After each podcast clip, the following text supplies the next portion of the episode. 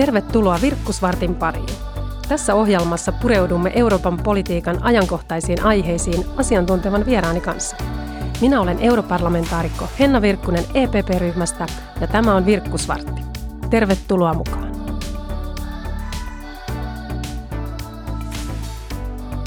Viime päivinä Euroopan politiikassa on puhuttu Euroopan taloudesta ja koronakriisistä selviytymisestä. Huippukokouksessa päästiin viikonloppuna sopuun isosta elvytyspaketista ja myös Euroopan unionin seitsemänvuotisesta rahoituskehyksestä. Jäsenmaat löysivät nyt sovun. Euroopan parlamentti otti sopuun kantaa torstaina ja neuvottelut jatkuvat. Tänään meillä on Virkusvartissa vieraana brysseliläisen ajoitushautomon Europe Policy Centerin Annika Hedberg, joka erityisesti keskittyy kestävän hyvinvoinnin ja menestyksen kysymyksiin. Ja tänään kuullaan Annikan ajatuksia siitä, että miltä tuo viikonlopun päätös ja paketti nyt näyttää. Kiva, kun pääsit mukaan tähän ohjelmaan. Kiitos. Todella hauska olla täällä. Sä oot tosiaan, Annika, seurannut nyt kymmenen vuoden ajan Brysselistä hyvin läheltä eurooppalaista päätöksentekoa, talouspolitiikkaa. Mikä oma analyysisi on tästä viikonlopun isosta paketista ja sen tuloksista? Voisi aloittaa sillä, että voisi sanoa, että ensinnäkin kun katsotaan joitakin kuukausia taaksepäin, niin olisi ollut todella vaikea kuvitella sopimusta helmikuussa.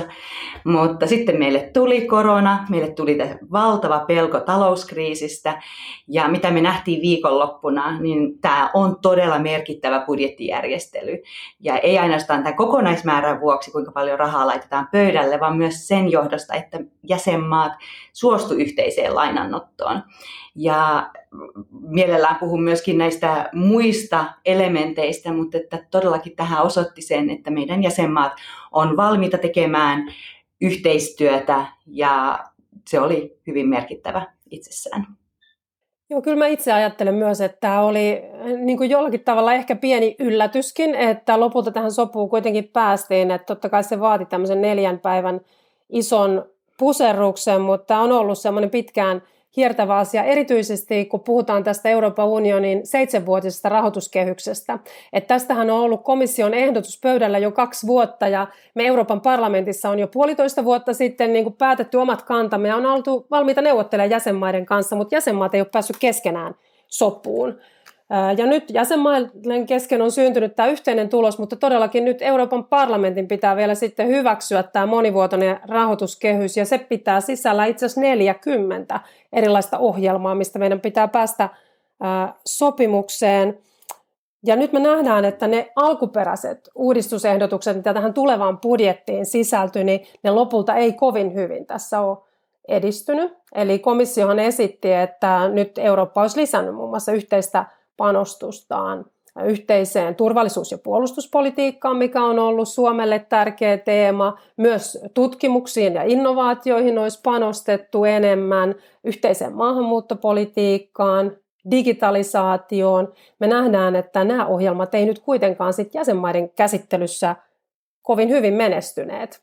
Mitä sanot tähän, Annika Hedberg, mikä tekee niin vaikeaa tästä budjetin uudistamisesta?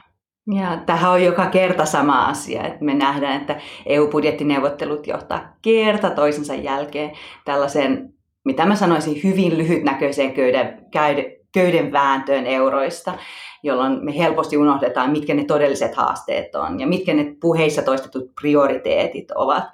Ja jos me muistetaan, että tänä päivänä niin ne isot haasteet, mitä, mitä meitä mitkä meitä kohtaa on meidän kansakunnan terveys, tietenkin nyt koronan johdosta, ilmastonmuutos, eurooppalainen kilpailukyky, Suomen kilpailukyky, turvallisuuspoliittiset aiheet, digitalisaatio.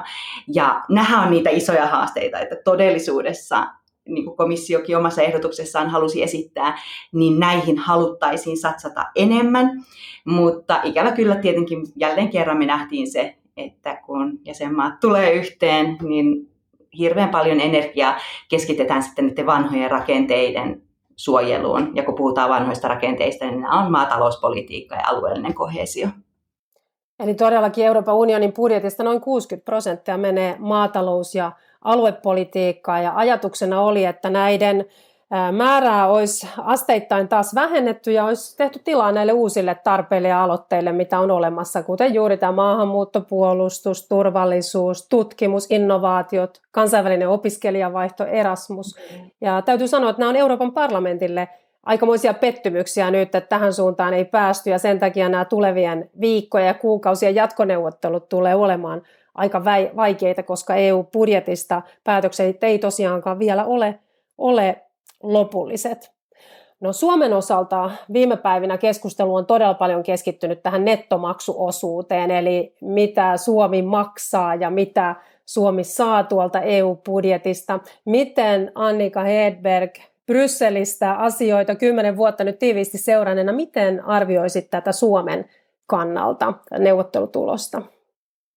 No ensinnäkin varmaan olisi hyvä sanoa, että Suomelle on tosi tärkeää, että sopimus syntyi. Et vientivetoisena maana me ollaan todella riippuvaisia siitä, että mitä EUlle käy, elpyykö EU. Ja se, että mihin rahaa laitetaan EU-budjetista, niin se on kuitenkin signaali markkinoille, että mihin me uskotaan yhdessä EUna. Ja me halutaan elvyttää EUn yhteistä taloutta, me halutaan vahvistaa meidän yhteistä kilpailukykyä. Tässä suhteessa tämä budjetin kasaan laittaminen on aivan ensiarvoisen tärkeää. Ja tämä suomalainen keskustelu on, täytyy sanoa, hiukan erikoista siinä, että me todellakin tuntuu, että paljon keskustelussa käydään, että kuinka paljon me maksetaan ja kuinka paljon me saadaan tarkalleen takaisin, kun ja keskustelusta tuntuu unohtuvan sen, että nämä yhteistyön edut on huomattavasti suuremmat kuin nämä budjettiosuudet, mitä me siihen EU-yhteiseen budjettiin laitetaan otetaan pelkästään sisämarkkinoiden hyödyt. Ja se, että me tehdään yhteistyötä, niin sillä on valtava merkitys sille, että miten me Suomena elvytään tästä kriisistä. Tämä oli niinku se ensimmäinen asia, että hirveän tärkeää, että sopimus syntyi. Tämä on Suomelle todella tärkeää. Toinen kysymys on tietenkin siitä, että miten rahat käytetään.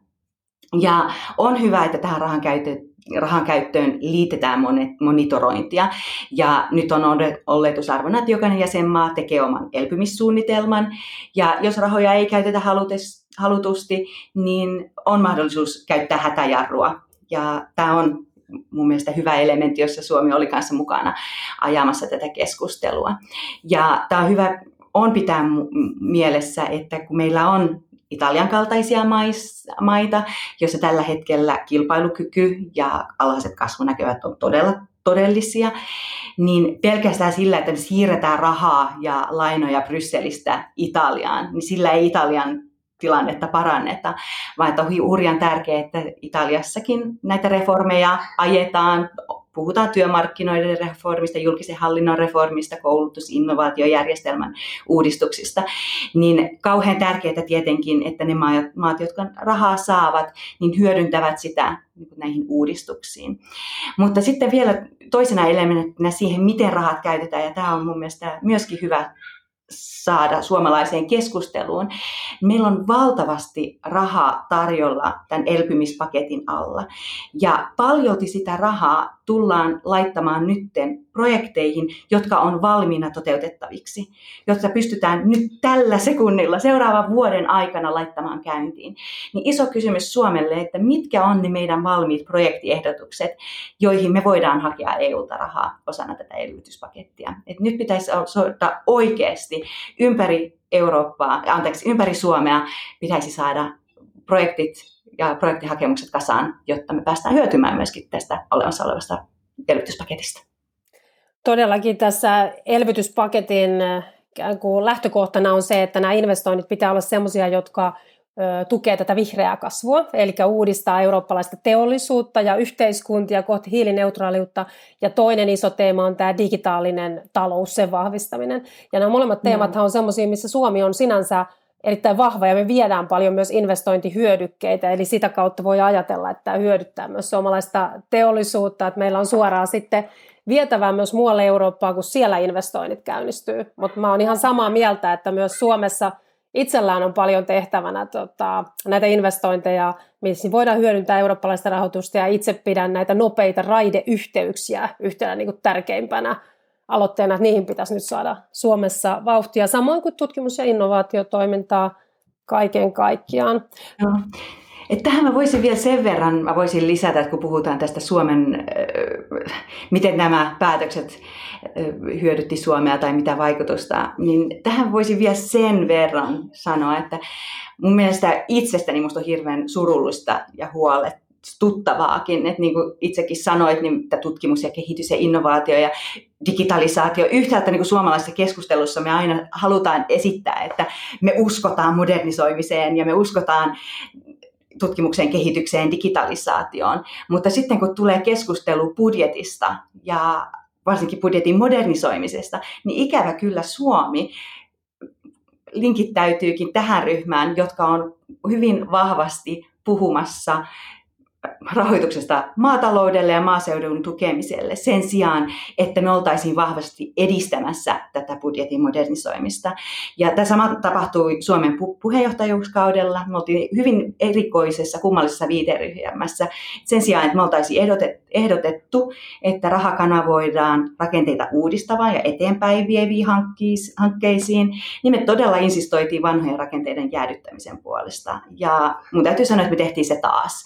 Ja että vaikka nyt monet iloitsee sitä, että Suomi sai neuvoteltua lisää rahaa maaseudun kehittämiseen ja että me saatiin pidettyä kiinni tästä rahoituskuoresta maaseudun kehittämiseen, niin tämä kuitenkin herättää kysymyksiä siitä, että onko tämä nyt se paras tapa käyttää suomalaisten ja eurooppalaisten veronmaksajien verorahoja, varsinkin jos se johtaa siihen, että me käytetään meidän rahoja kilpailukyvyttömien toimintojen ylläpitämiseen sen sijaan, että me satsattaisiin oikeasti meidän yhteiskunnan ja talouden modernisoimiseen. No tästä on kyllä tosi helppo olla samaa mieltä, eli mulla on täällä Virkkusvartissa tänään vieraana Annika Hedberg European Policy Centerista, brysseliläisestä ajatushautomosta ja olen itse ihan samaa mieltä, että Suomihan silloin aluksi, kun komissio esitteli tämän tuota, ehdotuksensa kaksi vuotta sitten tulevaksi budjettikehykseksi, niin tuki todella voimakkaasti tätä budjetin uudistamista ja panostuksia juuri tutkimukseen, tuotekehitykseen, yhteiseen puolustukseen, turvallisuuteen, näihin uusiin aloitteisiin. Mutta nyt tietysti hallituskin on tässä Suomessa vaihtunut ja kun asiat on mennyt eteenpäin, niin Suomi palasi hyvin näille perinteisille linjoille eikä ajanutkaan näitä budjettiuudistuksia, mikä oli pettymys. Tuossa Annika aikaisemmin viittasi siihen, että tämä oli todella iso askel, että tuota, ensimmäistä kertaa päätettiin nyt ottaa tämmöistä yhteistä velkaa EU-budjettia vastaan. Eli komissio valtuutettiin ottamaan tämä 750 miljardin euron paketti elvytystarpeita varten. Ja tuota, tarkoitus on, että jatkossa sitten näitä, tätä maksettaisiin tätä velkaa takaisin niin sanotuilla omilla varoilla. Eli Euroopan unionin budjetti alettaisiin keräämään jäsenmaksutulojen lisäksi entistä enemmän myös muita varoja. Jäsenmaat pääsi sopuun siitä, että tämmöinen muovivero otettaisiin nyt ensimmäisenä käyttöön, mutta miten arvelet tätä omien varojen osuutta kaiken kaikkiaan, että minkälaiset menestymisen mahdollisuudet näillä muilla aloitteilla on. Siellä on erilaista hiilitullia, transaktioveroa ynnä muuta ehdotettu myöskin tulonlähteeksi todella vaikeat keskustelut varmasti edessä, mutta samaan aikaisesti tietenkin se, että kun nyt näistä nämä lainat on otettu käyttöön ja sitten kun tulee puhe niistä lainojen takaisinmaksuista, niin kuvittelisinpa, että sitten paine yhteisymmärrykseen kasvaa sen johdosta, että halutaan miettiä, että miten me voitaisiin oikeasti yhteisiä välineitä käyttää näiden lainojen takaisinmaksuun. Että täytyy sanoa, että jo oli hyvä nähdä tämä keskustelu, että se eteni tämän kierrättämättömän muovijätteen perustuvan maksun osalta. Ja katsotaan todellakin, mitä tapahtuu sitten tämmöisen hiilirajaveron kanssa ja digitaaliveron kanssa. Ja sitten tietenkin on keskustelussa myös siihen, että miten me pystytään käyttämään näitä Euroopan unionin hiilidioksidipäästökauppajärjestelmästä saatujen tota, tulojen kanssa. Että tässä on monia elementtejä pöydällä tällä hetkellä ja mä sanoisin, että tietenkin nämä on historiassa, historian kirjassa ollut hirveän vaikeita keskusteluita, mutta ajat on toki tosi erilaiset. Ja nyt se, että meillä on tämä laina-elementti tässä mukana, niin voisi kuvitella, että se vähän puskee vauhtia tähän kehitykseen näistä omista varoista päättäminen on sen johdosta hyvin vaikeaa, että ne edellyttää aina Euroopan unionin jäsenmaiden täyttä yksimielisyyttä, että pystyttäisiin veroista sopimaan ja senpä takia näistä veroista aika monet on ollut pöydällä jo useita vuosia, mutta ei mm. ole löytynyt yksimielisyyttä ja päätöstä ei ole sen takia syntynyt ja tämä on nyt näissä jatkoneuvotteluissa meille Euroopan parlamentissa tärkeä asia, että jäsenmaat löytäisivät keskenään sovun siitä, että mistä näitä omia varoja kerättäisiin EU-budjettiin jatkossa, koska muuten sitten on huolena se, että kun tätä velkaa ruvetaan maksamaan takaisin, niin se täytyy sitten nipistää tuolta olemassa olevasta EU-budjetista ja se vähentää entisestään sitten niitä yhteisiin hankkeisiin käytettävissä olevia rahoja. Tässä myös Annika Hedberg, semmoinen iso keskustelu on viime päivinä ollut tästä oikeusvaltiokysymyksestä. Se on ollut suomalaisille ilman muuta tärkeä asia, koska meillä arvostetaan todella korkealle hyvää hallintoa ja demokratiaa, sananvapautta, kansalaisjärjestöjen, tieteen, median, median vapautta. Ja joissa EU-maissa nämä arvot on ollut jo useita vuosia nyt pahasti uhattuna. Tähän on yritetty kehittää nyt mekanismia, jolla Euroopan unionin varoja voitaisiin jäädyttää niiltä mailta, jotka ei noudata näitä eurooppalaisia tärkeitä perusperiaatteita. Mutta nyt näyttää siltä, että huippukokouksen jälkeen tilanne on edelleen aika sekava, että mitä nyt on sovittu ja päätetty. Sekä Unkari että Suomi on tyytyväinen tuohon lopputulokseen, eli silloin siinä täytyy olla jotain hämärää vai mitä? No kyllä, juuri näin. Se, että kaikki osapuolet ovat tyytyväisiä, niin se tarkoittaa, että taistelu varmasti jatkuu. Ja näinhän se oli, että kun Euroopan neuvosto sanoi, että palaa nopeasti asiaan keskustelemaan asiasta, niin saa nähdä, mitä sitten seuraavaksi tapahtuu. Ja tietenkin tässä on pieni huolenaihe, että jos jatkokeskustelut vaativat yksimielisyyttä, niin mikä on mahdollisuus, että Orban, Unkari, Puola ovat oikeasti sitten valmiita pelaamaan. Et joo, tämä oli harmillinen ja tässä on hyvin eri, erinäköisiä arvioita siitä, että mikä todellakin lopputulema oli, että oliko siellä yhteisymmärrys siitä, että miten, miten tätä tullaan käyttämään. Että nähdään, taisto varmasti tulee jatkumaan. Näin on, ja tämä on yksi asia, mihin Euroopan parlamentti myös tässä omassa kannanotossaan nyt puuttui. Eli Euroopan parlamentti otti heti tuoreeltaan torstaina kantaa nyt tähän huippukokouksen päätöksiin. Ja kyllä keskeiset kritiikin kohteet oli siinä nimenomaan, että EU-budjettia ja sen tärkeitä ohjelmia on tässä nyt leikattu ja halutaan rahoitusta muun muassa sinne tutkimus- ja tuotekehityspuolelle jatkossa enemmän. Samoin tämä oikeusvaltio, tilanne pitää selkiyttää ja pitää myös sopia siitä, että miten tämä velka nyt maksetaan takaisin. No. Ja tästä todellakin äh, neuvottelut nyt jatkuu, eli vielä ei ole äh, talous täysin paketissa. Äh, miten Annika Hedberg omat kuviosi tästä jatkuvat? Päästkö viettämään nyt lopulta kesälomaa, kun Suomessahan kesälomakausi alkaa jo päättyä, mutta Euroopassa nyt alkaa? Juuri näin, joo, todellakin tavoitteena olisi päästä kesäloman viettoon ja Suomessa, niin toivon kovasti, että täällä vielä näitä hellepäiviä tai ainakin aurinkoisia kesäpäiviä riittäisi. Näin, toivotaan näin. Eli nyt alkaa Euroopassakin vähäksi aikaa toiminta hiljentyä ja tota, sitten taas syyskuussa palataan täydellä terällä. Terä, mutta virkkusvartti toki jatkuu nyt vielä sit seuraavat kesäviikot. Tänään vieraana oli siis European Policy Centerista ohjelmajohtaja Annika Hedberg, joka antoi omat arvionsa tuosta huippukokoukseen päätelmistä. Kiitos kun olit vieraana Annika. Kiitos.